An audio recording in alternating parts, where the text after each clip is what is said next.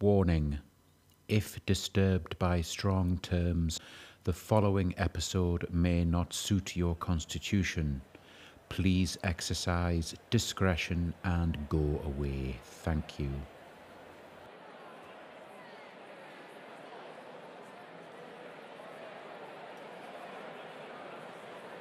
Who I? I, me. Where I? I, here. When I? I now. What I? Me, not you. Here, not there. Now, not then. I am a salty cove. I am a saucy pie. I am a popping hen. I am that one. No, that one. I am a shrill booby.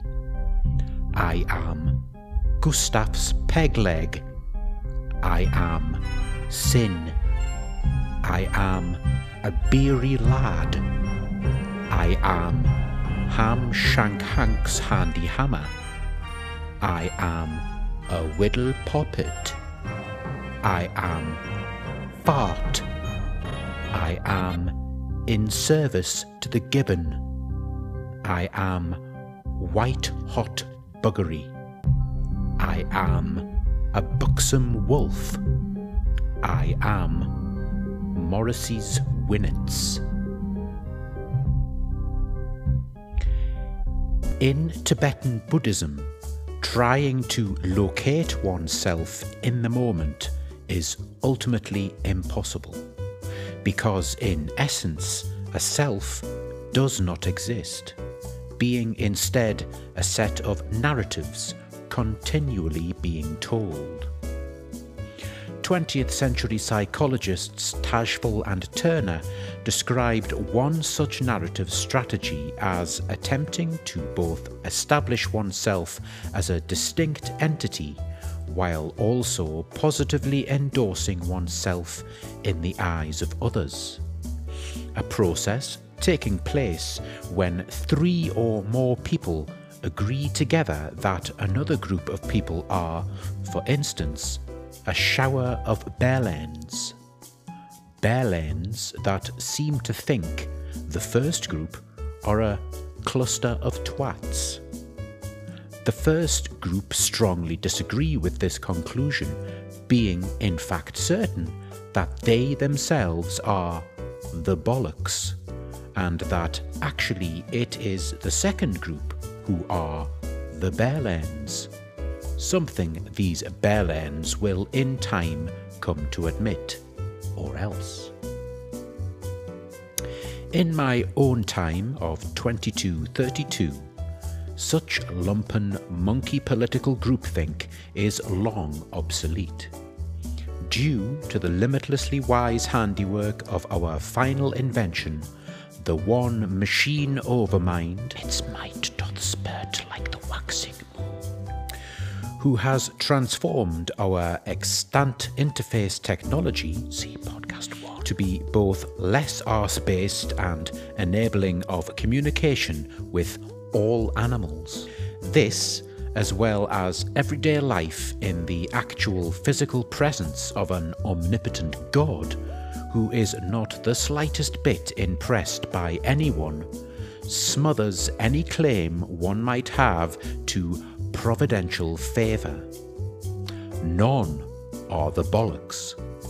All are Bellends. Each a unique twatty snowflake in a blizzard of twats. All must now cease tarting about and get on with it. While not exactly sharing a state of one universal consciousness, hippies were outlawed in 2200. We have come in this way to thrive in previously unmatched harmony with planet Earth. People marry their dogs, who walk upright on sharp, bony legs, hairless but for a luxuriant pubic mane framing perpetually excited genitalia. Spousal canines are widely considered to be both gentle yet also adventurous lovers. The slightest brow sweat may be regularly caressed to dryness under the collective flapping of forest moths. If, in return, they nourish their chrysali with our blood. If the scabs are afterwards picked and donated as swaddling for their pupa, the moths, in return, croon poignant and sublime eulogies to lost personal items, which proves quite useful for finding stuff. This has not been a joke. It is all true. I know, for I am of then. Anyone who says otherwise is your enemy.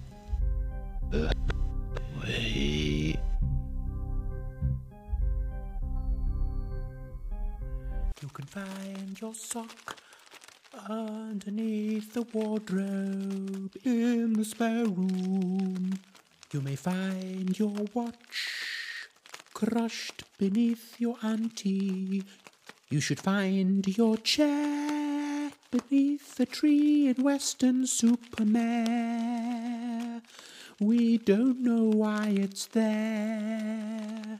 That is something you should be asking yourself.